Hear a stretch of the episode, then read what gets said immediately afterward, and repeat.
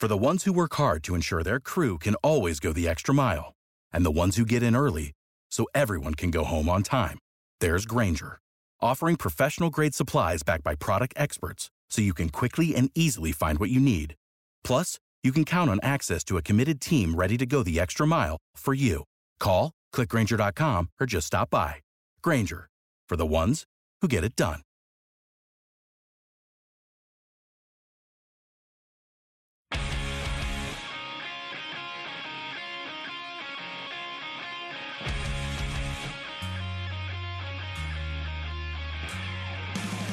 Welcome back to the Warehouse Podcast. I'm Tyler. I'm Jesse. I'm Eli. And guys, we got an episode ahead of us. Some things happened. I don't even, I don't know. There's no banter. No banter this week. Just get right into what everybody came here for. Pat Valaika hit a home run this week. Thoughts? I mean, it was it was amazing. It was really remarkable. Patty B.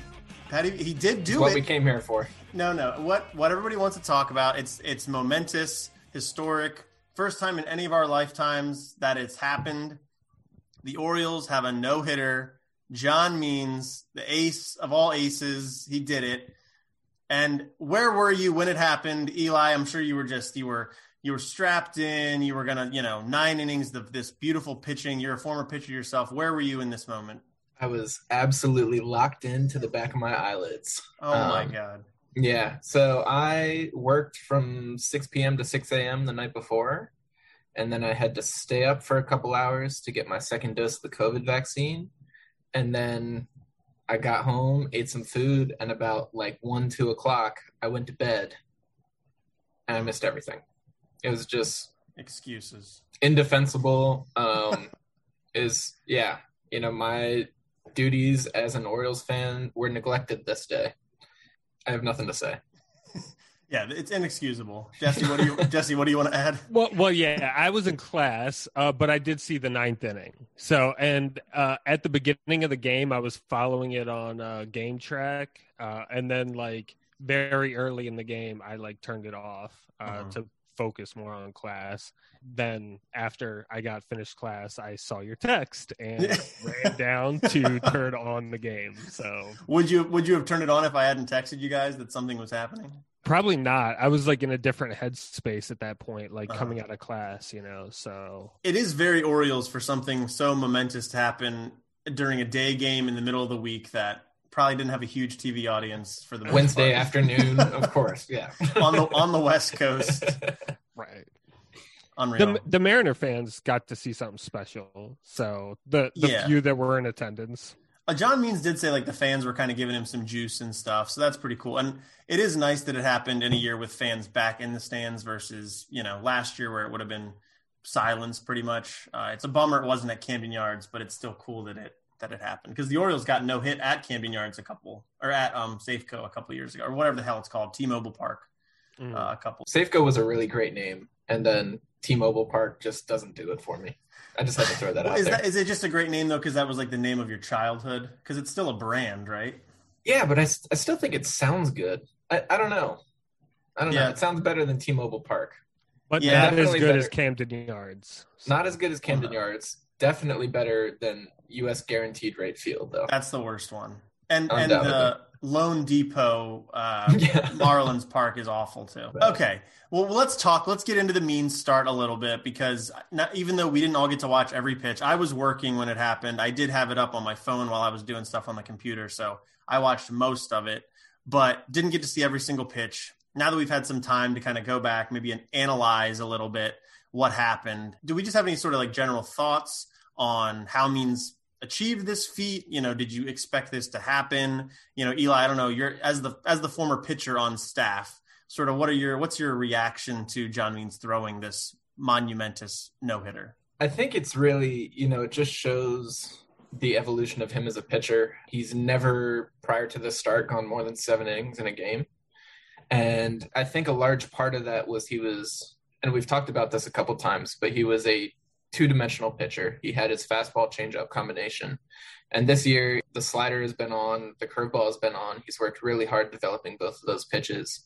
And in order to get through a lineup three times unscathed, you really need to be able to give hitters different looks. You need to be able to change pitch sequences. Credit to Pedro Severino for calling a really good game. Yeah, he just did a phenomenal job of keeping people off balance. On top of that, his stuff just looks really good this year. If you check out the Baseball Savant page, John Means' changeup is actually the number two pitch in baseball in terms of run value, only behind Trevor Bauer's four seam, Bauer of the Cy Young Award last year.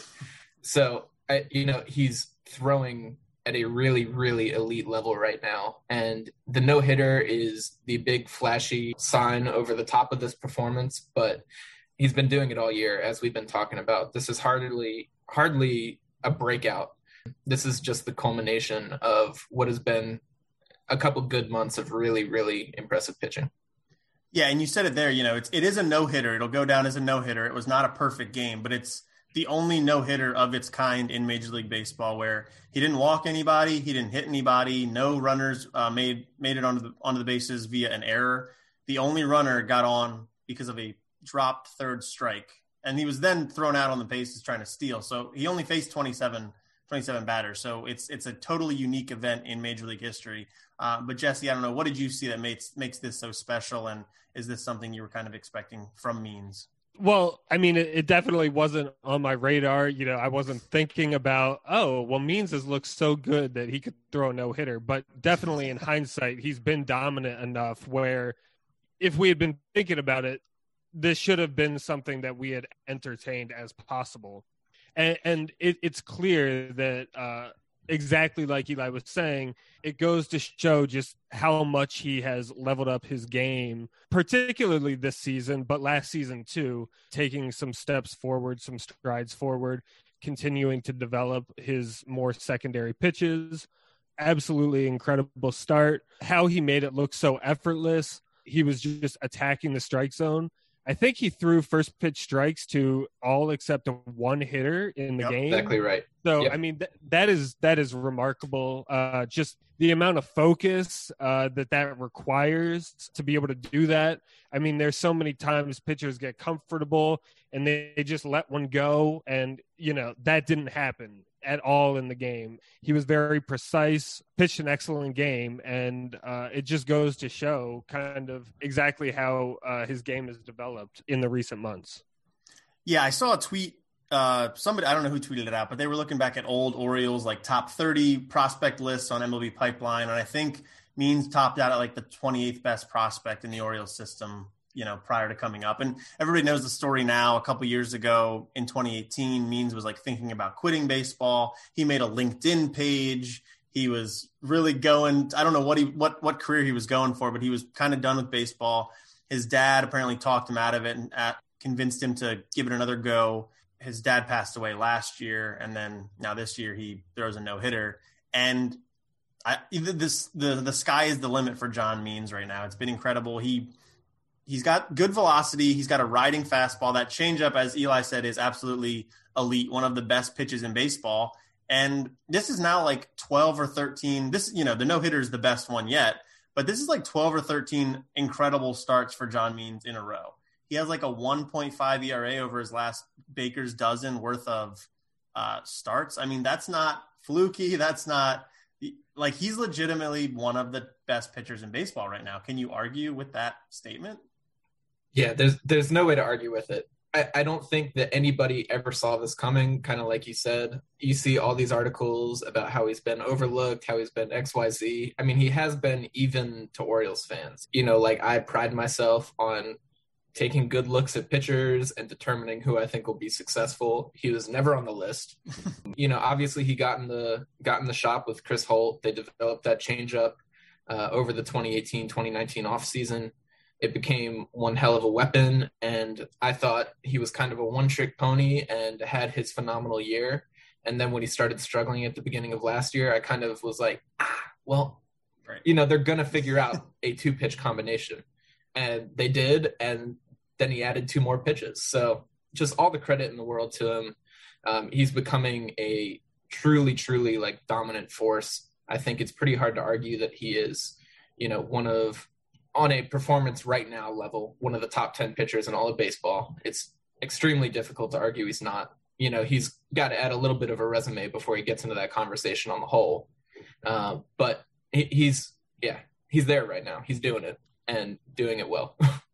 Even just a few weeks ago, I, I, think we were generally talking about him as a potential two or three starter in a good rotation. Um, yeah. And and uh, there's still a lot of evidence that over time he will probably be more of a two than a than an ace in a lineup or in a rotation just because uh, like eli was saying earlier the fact that he had never gone more than seven innings is kind of something that you would not expect out of an ace but maybe i mean maybe he has changed and maybe he is ready to uh, sustain this level maybe not this level but a, a little right. below this uh, maybe he is ready to be an ace in a rotation but i think that is still uh, we still have to see about that but he definitely can be a two and easily a three in any rotation at this point. Right. Well, let's talk about what his future kind of looks like because we did touch on it a couple weeks ago. It's gotten brought up naturally again this last day or two because he's gotten to this level where the Orioles aren't quite ready to win yet, but he is the type of pitcher that right now any team in the league would want in the rotation. And if he's not your ace, he's probably your number two, regardless. So, you know, let's lay it out. He's got three additional years of team control following 2021 the Orioles probably aren't going to be good this year. Probably won't be good next year, but could be good in that that third or, or that second and third year of, of Means is team control. What do the Orioles do with Means? Does it make sense to shop him around right now? Shop him around in the off season? Talk to him about a contract extension? Jesse, like if you had to make a decision, if you're Mike Elias and you have to make a decision over the next six months of what to do with John Means, where are you leaning? Yeah, I'm even more compelled to basically I, I, know this is going to be heartbreaking but basically to trade him as soon as possible. Wow. Now obviously there's no pressure on the orioles to do that and obviously wait for the right exact offer that we're looking for. Um but right now his value is sky high and at this point there's only really one direction it can go uh down and uh, I, I think there is probably going to be more value um, as from the Orioles' perspective, um, there's going to be more value in trading him than keeping him around. Um, you know, he is a left-handed pitcher. He is a little older for a left-handed pitcher, so there could always be uh, concerns about health or something like that uh, a little down the road. So I think the maybe not at the trade deadline, but most likely I would say at the end of the year. I, but I, I definitely think at this point the Orioles should be thinking about shopping him just because, as we were t- kind of talking about a few weeks ago, the timeline just doesn't quite add up from the Orioles' perspective. And um, I, I mean, the Orioles would get we, we would get a, a ton of future really good pieces probably um, in any deal that we that we were uh, to execute trading him now. So I definitely think that uh, just because of where he's at right now, because he has been so dominant, because he does look like an ace right now, the Orioles should definitely be entertaining this idea. Now, could uh, Eli? I'll get your take in just a second. But now, could your opinion, Jesse, be changed if you know during the minor league season you see Adley Rutschman tearing up Double A, you see DL Hall, Grayson Rodriguez are on the fast track for the big leagues, and then you're going to be able to pair all these guys together sometime next year, and you know the Orioles have a good shot at 85, 90 wins. With that, you know that's that's extrapolating a bit, but if you see a minor league season develop where the Orioles prospects are all on the upward trajectory, could you say, all right, maybe we'll hang on to Means and see what we do these next three seasons? Is that possible? I think it's unlikely, just because uh, very good double A seasons don't necessarily translate to good major league seasons for one. And and it's just a big, big risk to assume that these guys are going to be ready to perform and ready to be great in their first season in the major leagues when they come up. So I, I'd be very cautious about that. Um, yeah, I, yeah, I'd be very cautious about making those kind of judgments based on even their double A performances. Okay, Eli, I'll go to you now for kind of what you think the O should do with means. It's interesting. Jesse says he'd be cautious because that is, in my eyes, whether the Orioles trade John Means at the deadline or at the end of the season is entirely dependent on where they see that minor league system. To me, if the Orioles think that we can field a competitive team in maybe four years, then I think they try to extend John Means. Uh, at that point, he's 32 years old. He's probably on the back end of his prime, unless he like pulls a Jacob Degrom and adds five miles an hour over the next couple years. But he's probably at the back end of his prime. Probably is still a pretty valuable pitcher and can help stabilize the rotation of the DL Halls and Grayson Rodriguez's. I think that if the Orioles, for whatever reason, think that we're still missing a future piece or two, that you know they don't have confidence in getting from the free agent market, that they don't have confidence in acquiring some other way, I think it becomes a situation where John Means gets traded, and that really sucks. But these are the kinds of decisions that the front office has to make in such a way that they remain neutral, remain unbiased, and they have to make the tough decisions. Thankfully, I'm not going to be the one making it. Um, but John Means his value right now, as Jesse said, is probably about as high as it will ever be if he continues this through up to the trade deadline. Um, we were talking in the Birdland Tonight little group chat a little bit, and somebody brought up the Blake Snell trade as a comparison. Snell, a former Cy Young winner, had three years and like I think it was 39 million left on his contract. They were talking about how that was a underwhelming return, but even with it being a somewhat underwhelming return for him, they still netted Luis Patino, who is, you know, a top 30 prospect in all of baseball, throws 100 miles an hour with a wipeout slider. So it's impossible to argue that there will be no value in a John Means trade. We will get some very, very legitimate blue chip prospect ready to almost plug and play into a major league lineup. That being said, mm-hmm. like John Means' story, the obvious, you know, dedication to his craft, the progression from absolutely a no-name prospect to a frontline starter in the MLB. I, I want him around. I love the dude, and if he stays in black and orange for the rest of his life, mm-hmm. I will not complain.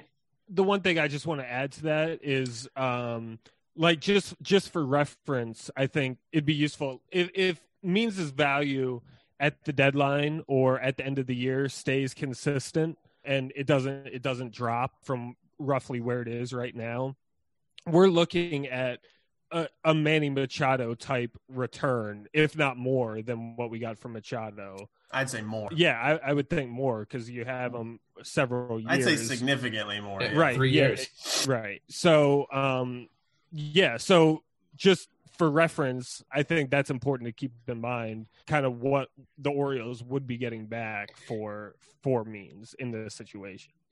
From that trade, just to recap, I mean, we got Dean Kremer, who is a starting, ro- you know, a starting rotation option right now. We got Yusniel Diaz, who is, you know, if we didn't have so many like interesting guys at the major league level already, he'd probably be in the bigs as a corner outfielder. We got some pieces from that deal for sure. So when I wrote for Camden Chat a couple weeks ago about kind of what means his future uh, holds, this was obviously before he threw the no hitter, but I compared what a potential return would be to what Joe Musgrove went for from hmm. the the Pirates to the Padres. Now Musgrove threw a no hitter earlier this season.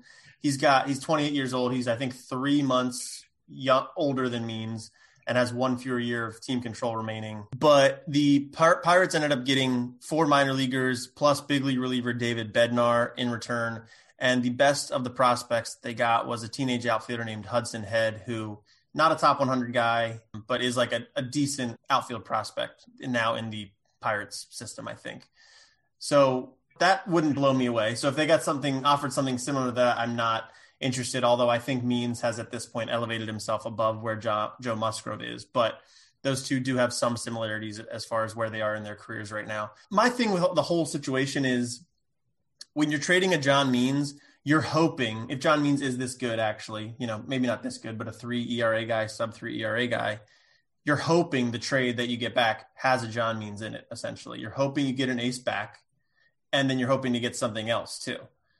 I I don't think the Orioles drafted Adley Rutschman and Heston Kjerstad, you know, two college bats if they didn't think they were going to be competitive in the next three years. You don't draft college hitters, college pitchers if you don't think you're going to get somewhat competitive soon. So I'm I don't think he gets traded this year at all. I think I think getting traded this during the season is off the table. I don't see that happening. Maybe in the off season if the Orioles aren't happy with their minor league development, but I right now am more leaning towards talk to him about an extension, see what he wants. You're going to be buying out three years of arbitration, so you're not going to be paying $25 million a year for those first three years. Then you're going to be talking about another two years, three years maybe, where then you're going to be thinking about 20, $25 million a year. So I don't think the money is going to be as crazy as, you know, if he was a 28 year old free agent pitcher who then wants $300 million. So I don't think the money's as wild as some people would think would be for a guy like this. And I'm not convinced that the trade return is worth what you'd be giving up in what is maybe the first ace that the Orioles have had since Mike Mussina left 20 years ago. So that's where I'm at. That that can definitely change and fluctuate as the season goes, of course. Yeah, and and to you know to acknowledge kind of what you're saying, there is a symbolic point to it too, right? Is that you, you kind of want to keep this guy around. You definitely want to have a guy like John Means that the Orioles really cultivated and found his talent in a sense.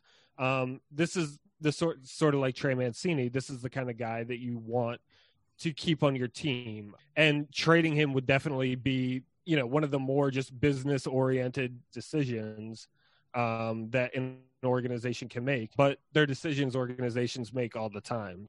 Well, and that's a whole other element is about if he's a development piece, like maybe the Orioles are turning into like a pitching factory. I don't know. And maybe they're going to get, there's more John Meanses out there, but I'm not, I'm not convinced of that just yet. Yeah. Tyler, to your point about the college bats though, I, I mean, you say if you're not anticipating within two, three years, but I don't fully buy into that because players really hit their prime when they're probably 26 or so. Mm-hmm. And I, I, don't know, you know, 26 to 28 is usually where it is. So those guys still have a good four years until they hit that point. And I definitely, you know, I think you can draft a college bat and expect him to, you know, expect him to be up in two years or so, but expect him to really hit his stride in four. And from that point, that's when you expect to compete. That's that's kind of the timeline I look at. So, you know, John Means with three years of control left after this, it doesn't perfectly line up. You know, it's very close. And like I said, I think John Means as a 32 year old will still be a productive pitcher. And I think, you know, it would be worth keeping around. But I think it's kind of contingent on whether those guys are progressing on that four year track, so to speak. Again, I want the guy around. I don't want to be the one who's saying, ah, nah, get rid of him, you know. But I think there's a good chance that some contender this year will take a look around and say, all right, we need a bottom tier team with a top level pitcher that we can pry somebody away from to get us through the finish line here. And John Means fits that category.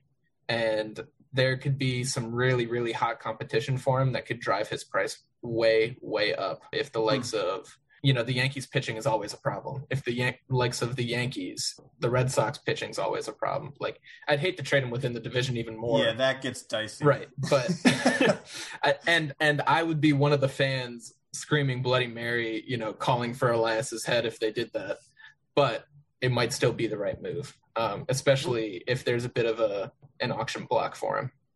And we did trade Britton to the Yankees. Yeah, I mean, a closer it's in the different. last year of team control. Yeah. yeah. it is different. No, I mean, I think Michael Elias should definitely listen to offers. There's no harm in, in doing your due diligence. And if they ultimately trade him, I'll certainly trust Elias at the time. But Michael Elias will also be staking a lot of his reputation on that trade for because sure. you deal an you deal an ace from a rebuilding team. There's a lot there, and it worked out for Andy MacPhail. Well, it didn't really work out for Andy MacPhail because he was gone before the Orioles were good, but they got to important pieces for a long time in the uh, Adam Jones, Erik Bedard, Chris Tillman trade. So we shall see. I'm on the fence. I'm, I'm on the side of extension right now. You two are on the side of trade, and I totally understand that. And I'm not sure that... I'm on the side of trade. I want to correct that. I okay. I, I like. I feel like I need to play devil's advocate because nobody wants to say he should be traded. But mm-hmm. I think in the grand scheme of things, I am team extension Jesse, Jesse's like, yeah, I, I mean, I basically said that. Yeah. Yeah, I, I, I don't know. I, I just I don't want to get my hopes up for an extension, and I don't want to be disappointed if they trade him. And so I'm looking at all the reasons they could trade him, and it seems plausible in my mind. I don't want that to happen though. I want him to be an Oriole for life. Yeah. All right. Well, we we are going to bask in the no hit sun for a little while because uh, I don't think John Means is going to be traded.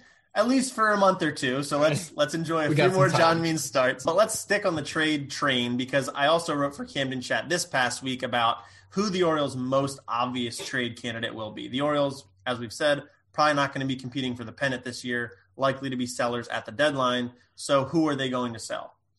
I made the argument in the article that Matt Harvey is the most obvious trade candidate on the roster. So let's just start there. Jesse, do you agree that Matt Harvey is the most obvious? You don't have to extrapolate, but do you agree with that statement?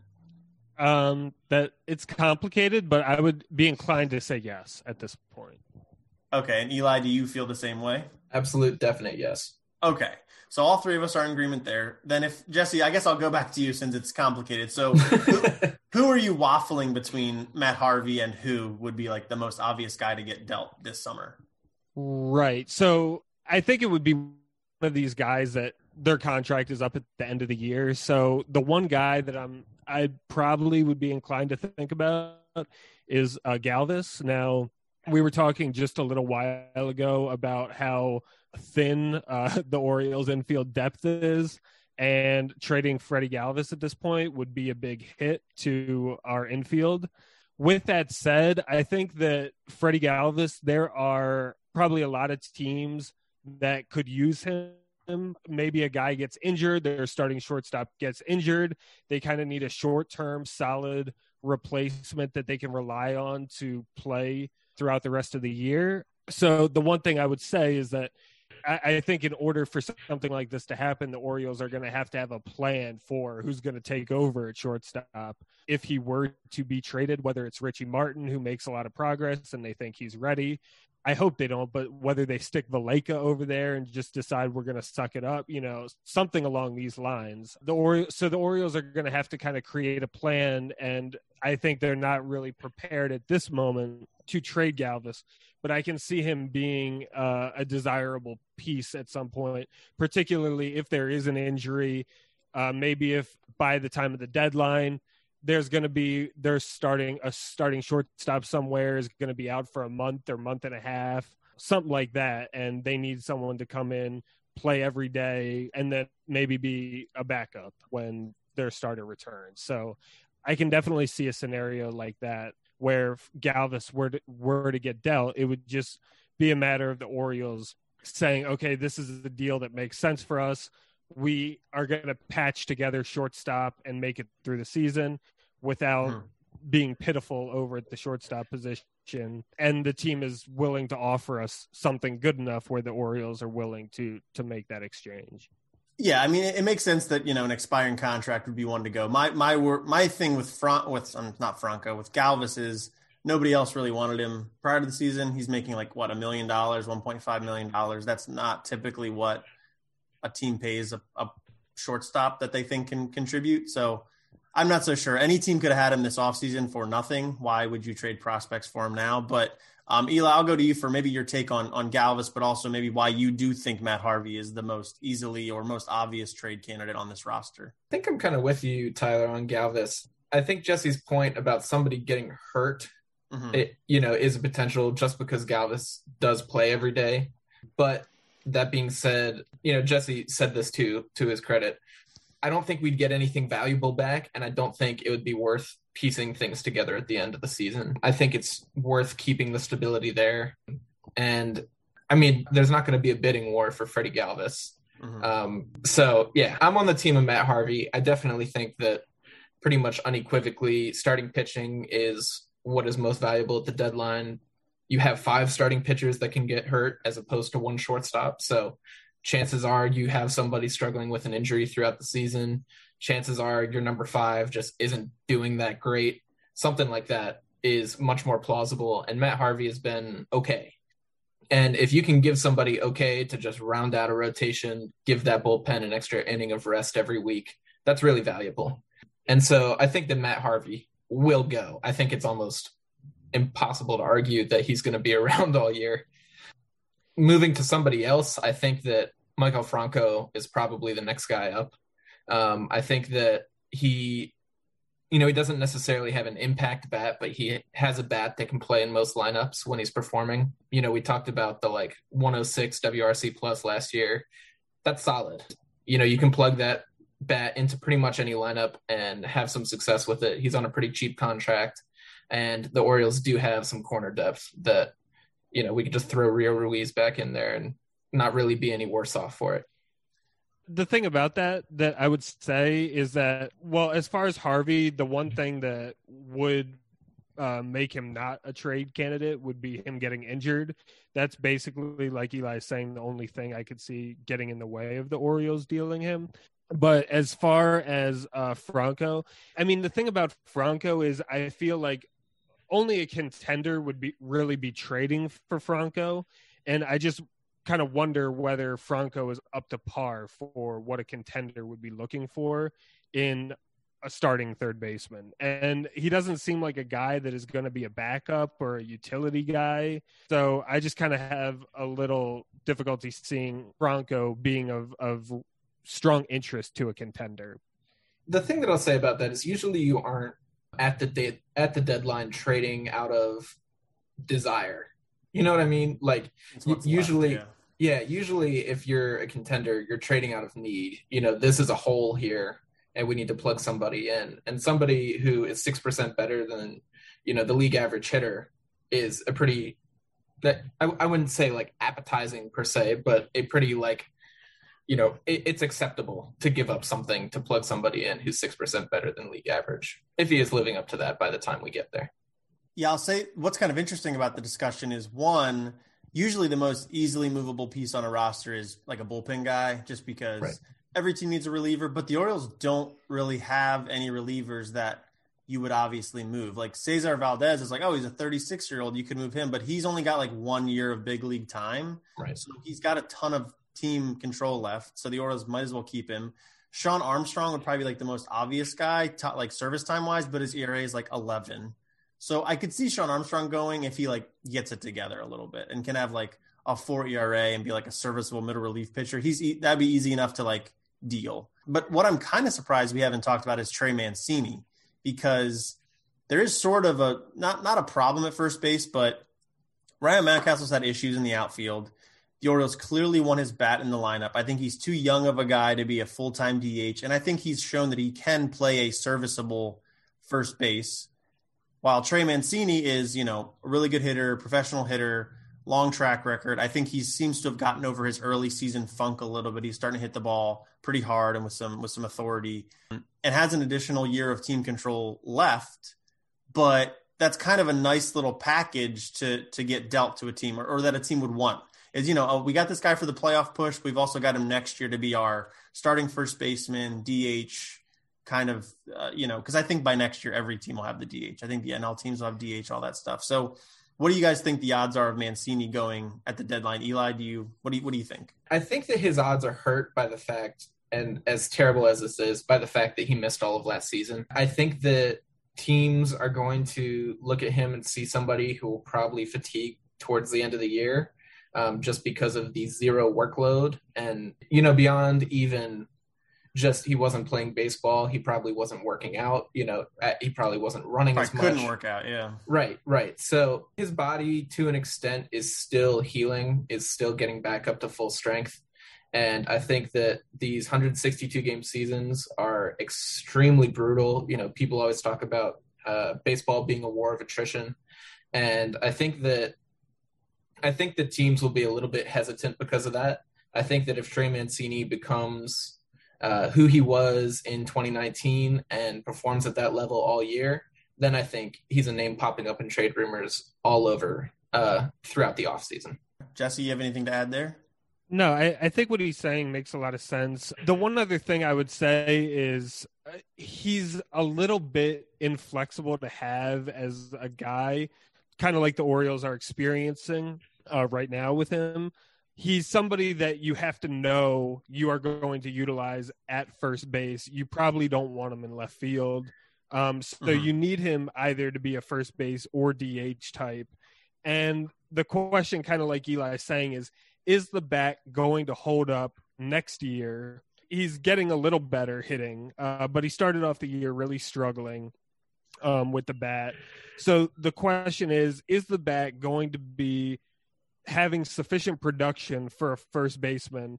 And can we rely on that and know that he is going to produce if we put him in the lineup every day at first base?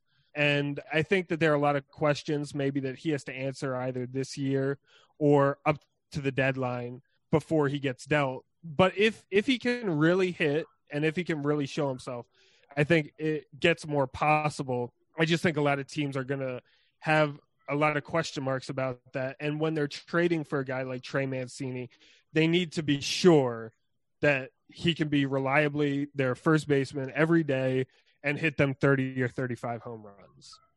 Fair enough. Fair enough. Trade stuff's going to be going on for the rest of the year or two, two, two, three more months. Uh, we'll definitely keep tabs on it. So let's get away from the trade stuff and talk about something that's back in our lives for the first time in like 18 months. Minor League Baseball is back. For those who weren't paying attention, the Frederick Keys are no longer an Orioles affiliate. They have been replaced basically by the Iron, Aberdeen Ironbirds, who moved up from short season A, which no longer exists. So the Ironbirds are now the Orioles Advanced A affiliate. Everything else is the same: AAA Norfolk, AA Bowie, and then Low A Delmarva. So, guys, with that said, we've seen the rosters, or at least I've provided you a link to the rosters of each of the minor league teams. Is there one roster in particular? Obviously, these are going to shift around as the year goes, but sitting here on May 6th, is there one roster in particular that you are especially intrigued by? I mean, I think we all have to be intrigued by the roster that has Adley Rutschman on it. So well, yeah. it's probably going to be double A, the Bowie team. But yeah, I mean, of course, it'll be really fascinating to watch uh, Adley Rutschman play. Uh, they also have DL Hall, which is you know really exciting to watch and to see how he progresses this year. So, if you if I had to uh, say one, I would definitely say Double A. They got Kyle Bradish too, who the player Orioles player development guys are like very excited about. Um, mm-hmm. Eli, are you are you on the Bowie train or somebody else you're hyping up? Yeah, you come to podcasts for hot takes, but I do not have a hot take here. Um, I, yeah, I mean, seeing DL Hall come out and strike out ten dudes and four and a third in, in his first start, it's impossible to not look at that and Rutschman and see that Double A is kind of where where the future really is. You know, we have a lot of depth at AAA. We've been talking about the pitching depth that the Orioles have at AAA, and that'll be fun to watch for that sake. But when you look at the upside of the Orioles farm system, it lives at AA, and that's the like the front of the wave, so to speak and it's impossible to ignore that. That's exciting. For sure. There's a lot to like in, Bo- in Bowie. If I were to pick sort of like a runner up, I would say Delmarva just because the infield there is very I agree. Very I agree. Yeah, I mean, you've got legitimate prospects in Gunnar Henderson, Darell Hernaiz, Anthony Servideo, and Jordan Westburg all in the infield. It seems like what they're doing is basically having – Westburg and Henderson kind of man short and third base, and Servideo is kind of playing a little second base where they're all natural shortstops. So that's pretty cool. And then Hudson Haskins also in the outfield, who was a draft pick out of Tulane um, just last year. So a lots of like, they're not as much pitching in Delmarva, but yeah, I'm just excited that minor league baseball's back and that Aberdeen is in advanced A now because Aberdeen's probably like the closest to Baltimore affiliate, and it's a really cool stadium. So I'm excited about that as well. Go ahead. I, I was just to kind of uh, confirm your point that I mean AAA, like most AAA teams, has all the kind of the depth of the uh, the major league roster. You know, it's kind of vet, more veterans and older guys. Um, and you know, there's Fernando Abad there. Uh, there's Josh Rogers there. Uh, Evan Phillips is there. So and Austin Wynns. So sounding uh, very boring so yeah, far. Yeah, right, right. Jesse locked in on nobody. Well, that well that well that's what I'm trying to point out is that that's why you know right. the AAA uh, roster is not nearly as exciting as Double A, for instance. So, I mean, they but, do have you know. There's uh, Diaz also Keegan Akin and, and, Zach right, right, right, you know, and Diaz. There are plenty of exciting yeah, guys there. Right, right, right. Right, Alex Wells. Right. Bannon, Jones, Martin, McCoy. Yeah. Like th- these are all dudes who are pretty close to the MLB level. For sure. Yeah, AAA's got its own flavor. Those are guys that are going to be in the big leagues probably this year or very soon after. Um, but if there's like one, maybe you know, we've talked about in the past the the non top 100 players we're interested in this year. But if there was like a player or maybe even a storyline throughout the minor leagues, the Orioles minor league system that you're going to be paying the most attention to this summer, what would that be? Uh, Jesse, you seem eager to answer the question. Uh, I mean, I mean, I guess the only thing I would say about that is uh, Rutschman and the pitching, and that's basically it. I mean, uh, that is what the Orioles are relying upon for the future. Um, that's really what the Orioles need to come through in the minor league system more than probably anything else uh, at this point. I, of course, there's some key position players that we need, you know, we need to produce, of course, but. Mm-hmm overall, the bulk of our prospects are pitchers, and that's definitely what the Orioles and Oriole fans should be paying attention to. Okay, Eli, anything uh, different from you? Yeah, I, am along the same lines. I'll take it a little more specifically, though. I, I think that this is the first year that DL Hall and Grayson Rodriguez are a established prospects and b old enough to really progress through a system. Mm-hmm. Um, you know, in previous years, they were in 2020 not playing minor league baseball, or in 2019, both still pretty young guys. Um, I think that this year is the year that we can really see like the the pitching pipeline, as we always talk about. We can see that really start flowing, and I think, uh, you know, seeing uh, Rodriguez start in high A that was good to see for me, and seeing I, I didn't actually expect DL Hall to start in double A either. I expected him to start in high A. So um, seeing both of those guys, seeing what they can do over a full season, I'm really, really excited for. Yeah, and they both have already pitched and were really, really good. DL Hall exactly. is striking out everybody and also looks like a complete dirt bag, but like in a good way, Dude, if that makes sense. He, he grew that hair out so long. It looks good. Yeah, uh, and what I'll I support it. Uh, what I'll be looking for is just how minor league managers and I guess their big league organizations sort of manage the playing time of these young guys because didn't play it all last year. I mean, they obviously played games, they played in the fall and stuff, but how they sort of manage these guys that don't have a full season in their back pocket. And we're already seeing that. Like I think DL Hall only threw four and two thirds innings, even though he was cruising. Right. You know, they're not going to throw 120 pitches, so just uh, keep an eye on that as well. Kind of staying on the youth train, let's talk about some more pitching. So the Orioles a couple weeks ago um, had demoted Dean Kremer. He wasn't pitching particularly well, but he wasn't demoted for performance. It was more of a load management type of situation. They've now done something similar to Bruce Zimmermann, although again he's had a couple rough starts in a row, but again just demoted for for load management. They've got off days. They don't need a fifth starter at the moment, et cetera, et cetera. So, what do you guys think about this sort of approach to the Orioles kind of not coddling, but sort of looking out for and taking care of their young pitchers? Uh, Eli, I'll probably go to you first. Are you kind of in favor of of this this solution to kind of what we just talked about with a lost season last year or or a you know shortened season? What do you think about this approach the Orioles are taking?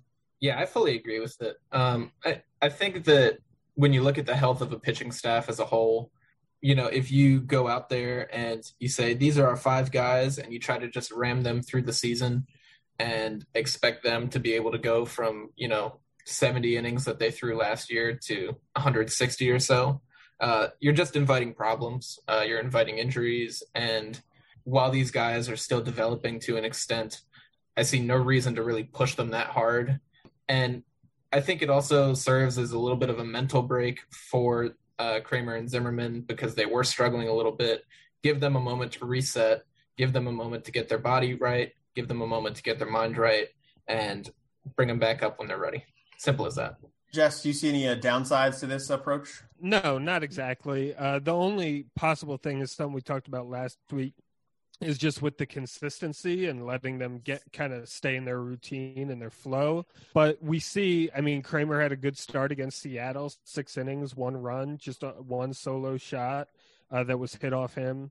So it seems like it was a good plan for Kremer, uh, at least so far but no, in terms of the consistency part, I don't even think that's a big issue. Exactly like Eli was saying, you need to find spots throughout the course of a season where you can give pitchers a break, right? And this is the Orioles taking advantage and finding a spot in their schedule where they're able to do that.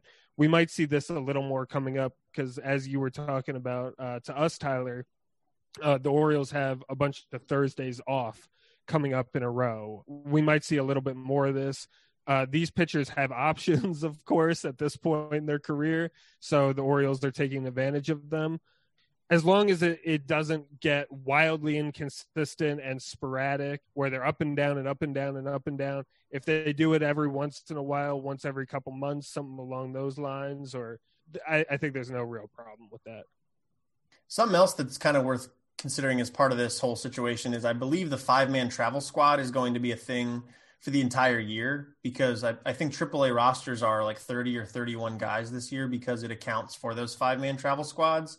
So there's a chance that these guys get demoted and they are still with the team, with the Orioles the entire time because they'll technically be with AAA, but they'll also technically be with the Orioles. So I think, you know, you'll see what I think Dean Kremer went down and through like a three inning appearance in the alternate site or whatever. I think you'll see a lot of that type of stuff where they'll be down, but not really down for very long and, and they'll just bounce back after a week or two. Now, of course, when you get demoted, you do have to stay down for 10 days unless there's an injury, but you know, there there can be some funny business there as well. So, good stuff. Okay, let's talk about the second base situation. We've we've touched on this in the past, but it's kind of continuing to be a problem. The Orioles, as we've said, aren't necessarily the best team in the world, but you need to have a competent player at each position on your roster. And I think you could make the argument right now that they do not currently have a competent second baseman on the roster. Uh, Ramon Urias and Rio Ruiz have shared the responsibility. Both of them have an OPS under 600. Urias at 527, Ruiz at 576. Pat Valaika, on the other hand, has come on recently, seven for 19 over the last seven games. And Jahmai Jones just went three for four with two triples and a home run in Norfolk on Wednesday. So what are the Orioles to do about the second base job? Are they should they stick with what's going on? Should they give it to Valaika? Should they check in on Jones? Uh, Eli, what are your thoughts on and what the Orioles should do with this second base uh, issue? It's kind of funny, you know. We had this discussion when Yolmer Sanchez was let go, and we all said, "Oh yeah, I mean, just give it to Pat Valaika. It makes the most sense." And here we are again. Um, I don't really know how it happened uh, we all like laughed at Rio Ruiz moving over there, and we all like gave him his props when he made a couple nice defensive plays. But here we are, and Rio Ruiz is still Rio Ruiz. And yeah, Urias is like, you know, he's still developing, of course, but he clearly is not at the point where he's an everyday major league player. I'm for Valaika. I, I, I think we know what we have with him. We know he's got a little bit of pop throw him back in there, like just let things stabilize. I'm all for leaving Jahmai Jones down for another month or so, but I definitely expect to see him in the infield mix within or by the time the trade deadline rolls around. Okay, now before we started, or, or Jesse, you might have said it earlier in, earlier in the show. I'm not sure. You said you're ready to see Jahmai Jones, so are you saying Jahmai no, Jones no, come no. up tomorrow? I'm in, I'm in, I'm in complete agreement with what Eli was saying. Yeah, I, I didn't say it on the show. Okay. I said it before the show, but I am ready to see him. Um, no, but yeah, I, I think it. I think it needs to take a month or a month and a half. Let him prove himself down in the minors. You know, he he didn't play any minor league baseball last year. I think it'd be good for him to kind of get into a little bit of a routine and then get promoted. So yeah, definitely not tomorrow. Um, and of again, it's more about the prospect than it is about filling the immediate need for the Orioles, right? It's more about what is doing, mm-hmm. what is good for Jahmai Jones rather than what is good for the Orioles winning more games at this point. So if he needs a month, which I think would be good, give him a month down in the minors, but then yeah, bring him up. I mean, it's it's at a point where I don't think we really there's there's not much more we really need to see between uh, Ruiz, um, and probably Urias at this point. He hasn't had a lot of a lot of time really to to prove himself, uh, but he definitely hasn't seized the opportunity. Um, and we have a really exciting prospect in the minors that we're excited to see. And uh, I I think uh, soon it'll be time to to give him a, him an opportunity. Going back to Valaika for a second, I think, you know, he struggled early in the year with the Orioles, but I think the reason for that is exactly what we saw last year, where he really succeeded when he got to play every single day. I think he's just one of those guys that needs to be in the lineup six days a week, five days a week to really to really get a, a feel for what's going on. And he doesn't really succeed. He's fine bouncing around the infield or, or the outfield or wherever, but he needs to get regular at bats. He can't be a bench guy that just comes on to pinch hit or sporadically. So I would rather see Valaika every day, obviously. And you know, if the Orioles can make the roster work right now with Valaika, Urias, and Ruiz on there, sure, go for it. I don't see the downside to it. But I think at some point there's going to be a, pinch, a pitching crunch or something that you're not going to be able to have all three of them on the roster at the same time. And and once that time comes, I don't think it should be Valaika that makes way. I would rather it be Urias or Ruiz or whoever. Um, and yeah, I agree with you guys on on Jahmai Jones. Let's see what he can do in AAA for for a month or two. Well, it, the other thing about having the three guys on the roster is, you know, they're so inflexible in their defensive abilities. Uh, so uh, I mean, Ruiz plays third a little bit, um, and you know Urias can move around the infield a bit, but I think Valaika can play the corner outfield spot. Yeah, that's true, but I mean, he's not he's not and, good and I defensively. think we, I mean, that's the thing. So no, but they are But if- flexible. They're not good, Yeah. but they are yeah, flexible. okay. it's Right, not right. like a Trumbo. The, the, the, the crunch where they had Trumbo and you know everybody they played first Right. base and DH. So right. it's a little bit better. So last week, uh, we we always do guess that Oriole, and last week the three hints were a left-handed middle relief pitcher with the Orioles from 2000 through 2004. Number two was after being DFA'd by the Yankees in 2005. The New York Post reported that he wasn't one of Joe's boys, quote unquote, referring to Joe Torre. And the third was he holds the major league record for most games pitched without recording a plate appearance. I only just tweeted that out uh, from the Warehouse Pod Twitter uh, earlier today. So I don't think we had any responses, but uh, Brady still got it. Brady DM'd us on Instagram. He was Brady really what? he was really excited about the shout out last week, so I figured we'd throw him another. Brady, number two. We need more people to respond. Brady, you're the best. We appreciate you very much. Um, so yeah, keep doing that, and we'll keep shouting you out. But the answer was Buddy Groom. Did I say that already? I'm not sure. But the, the correct response was Buddy Groom, mustachioed left-handed relief pitcher. Um, yeah, it was kind of a guy of our childhood. Jesse, I feel like you said you had not even thought about Buddy Groom until we brought it up last no, week. that was me. That was I, you. I, I had just I, I knew the name, and if you would have said who was Buddy Groom, I could tell you, but there was never an occasion for Buddy Groom to pop into my mind. No. Buddy Groom is a guy that I like think about on occasion fairly regularly actually. I do just because he was like he Yeah. was like a bullpen guy from our childhood that when I first started paying attention to the Orioles, he was there. I- and I think that he'll always be there. I think his name too is kind of like That's true. memorable. Like it kind of sticks in your head a little bit too. that can't be his actual name though, right? Right. I don't- I let me let me it. we I need to confirm this. Buddy Groom. It's actual nice- name. it's nice to think that you guys just have these quiet moments and you kind of look off into space and you say, "Yeah, Buddy Groom." you will That's never how I guess pictured that. you will never guess what his actual first name Oh. is. Frederick. Wow. No. I'm I'm seeing know. it too. It's Wedsel. What? Wedsel Gary Buddy Groom Jr. How do you W E D S E L? What is Yeah. Yep. Yeah. It's like a Hansel and Gretel type of situation, I think. I don't it's it's like a fairy tale name. Yeah. It's really? not a really I'd go by Buddy too. Although I might have just gone by Gary. Gary Groom. That, well, that kind of sounds like you could go know. to Wes.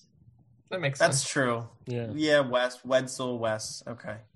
Anyway, Buddy Groom. It sounds like his Uh, parents might have just called him Buddy, you know, because it was like in quotes. Like I don't know. Right. Well, yeah, it's definitely a nickname. I mean, I I call my son Buddy sometimes, but I Does- wouldn't. yeah, uh, it's when they didn't want to say the name they actually gave him, so they said, "Come here, uh, the buddy, buddy, yeah, yeah, Yeah, you." I cannot believe we wrote that on the birth certificate. Wedsel. Shocker. That's All something. right, so this week we'll give you three new facts about a former Oriole, uh, and then we will tweet it out, or you can just DM us on Instagram and tell us who it is, and that's cool too. Uh, so the first fact about this player is they played with the Orioles from 1999 through 2000. They were a four-time Gold Glove winner prior to their time coming to the Baltimore Orioles. and they were traded three times in 1998, including twice on December 1st, the day he became an Oriole. Mm, it's a little tougher because we didn't give a position this time. We didn't. Yeah, they're 'Cause going to Jesse have was- struggle with this. Yeah, Jesse was guessing before the show, and he couldn't even get it. Well, So it's a I got tough it on my second guess. Well, I had It to was give the you, second try. but I did give you the position of the person, so No, that that's made it a true. little- right, That helps. Right, right, right. That helps. It helped a lot. Yeah. it did.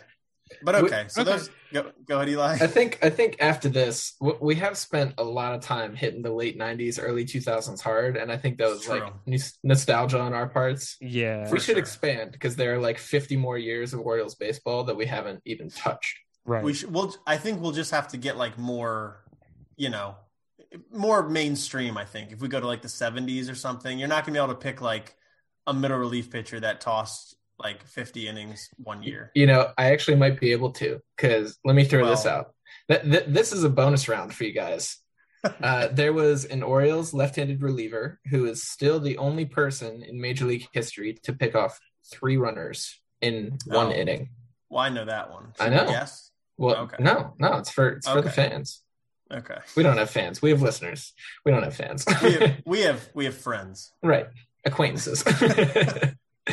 um yeah, but you said middle reliever and I was like, ah, they might actually be able to get this. Yeah. Well, that one's that one's a pretty easy one, I think, and I think he was around. He was at the Orioles for a long time. Yeah, definitely. So that's that that one I think is pretty mainstream. I would put that in the mainstream bucket. I agree. I have a picture with him. Oh, Fun that's fact. cool. Yeah. I've I've heard good things that he was a good guy. He is. All right. Uh, so we always predict the upcoming week as well. Uh, last week we were all wrong. Eli and I both said they'd go three and three, and the Orioles actually went four and two. So we were happy to be wrong. That's great. Two, two series wins. Jesse was way off. What did you say? Like one and five or something? I don't think that bad, but uh, I I think he said two and four. to it. I Two and I four, think- okay. Yeah. Well, this coming week the Orioles are at home, and then they go back on the road for a brief amount of time. They've got four against the Red Sox in Camden Yards, which I'm so sick of playing the Red Sox. So I'd be happy to be done with them for a I- while. I, I won't be sick if we beat them. I mean, Well, yeah. Yeah. Well, both series have been sweeps so far, so right. I think that that trend will change. And they're playing well right now, unfortunately. yes, and then the Orioles go to Queens to play two against the Mets. So, thoughts, predictions? How how are the Orioles going to fare this week? Uh, Jesse, you want to go? Sure. Uh, I'm gonna say we're gonna go four and two. I'm gonna be more, Wow. uh, yeah. Uh, Whoa. I'm gonna be more optimistic. John Means is only going to pitch once. Yes, and we're gonna go four and two. Oh my god. Yeah. that's bold. We're uh the, I mean the thing is we're coming off the John Means, you know, excitement. so I think the the Orioles are going to be a little rejuvenated and and ready to play good baseball. No, but in addition to that, I mean, uh the the Mets are okay and uh the Red Sox uh I think we're definitely capable of beating. So um, Red Sox are 19 and 13, top team in the AL Yes, East, yes. and the Mets are 13 and 13, but that is good enough for second place in the NL East. right. Okay. So Um, Eli, thoughts? I'll uh I'll pull a little reverse and I'll say we're gonna go two and four. I think we take one from each. Wow. Okay. And I'll, I'll go in the middle, three and three. But I think that I think we sweep the Mets and we only win one of the games against the Red Sox. I, I, I'm thinking we're going to sweep the Mets too. Okay. Wow. Yeah, I'm, I'm not. Who I'm gives not you an the indication we're gonna sweep them sweep the Mets? I I don't don't really get Jake? that. Well, here's the thing. Even if Jacob Degrom pitches, we'll probably still win like one nothing because the Mets suck when he pitches. Yeah. It's incredible. Uh, Well, I don't know. He usually gets an RBI or two when he throws, so That's true. That's true. And our pitchers will have to hit for two games, which will be weird. But that's what I'm going with. Okay, boys. Uh, what else? We don't have to really do anything else. We'll just tell people to subscribe to the podcast on Apple, Spotify, wherever you get your podcasts. Uh, you can go over to substack.com, thewarehousepod.substack.com, and you can join our email list and you'll get the podcast sent right to your inbox. And you should also follow us on all the social media channels at the Warehouse Pod. Jesse, where can people follow you on social media? People can follow me on uh, Instagram and on Twitter at Juggernaut8678. Uh, they can also email the show at thewarehousepod at gmail.com.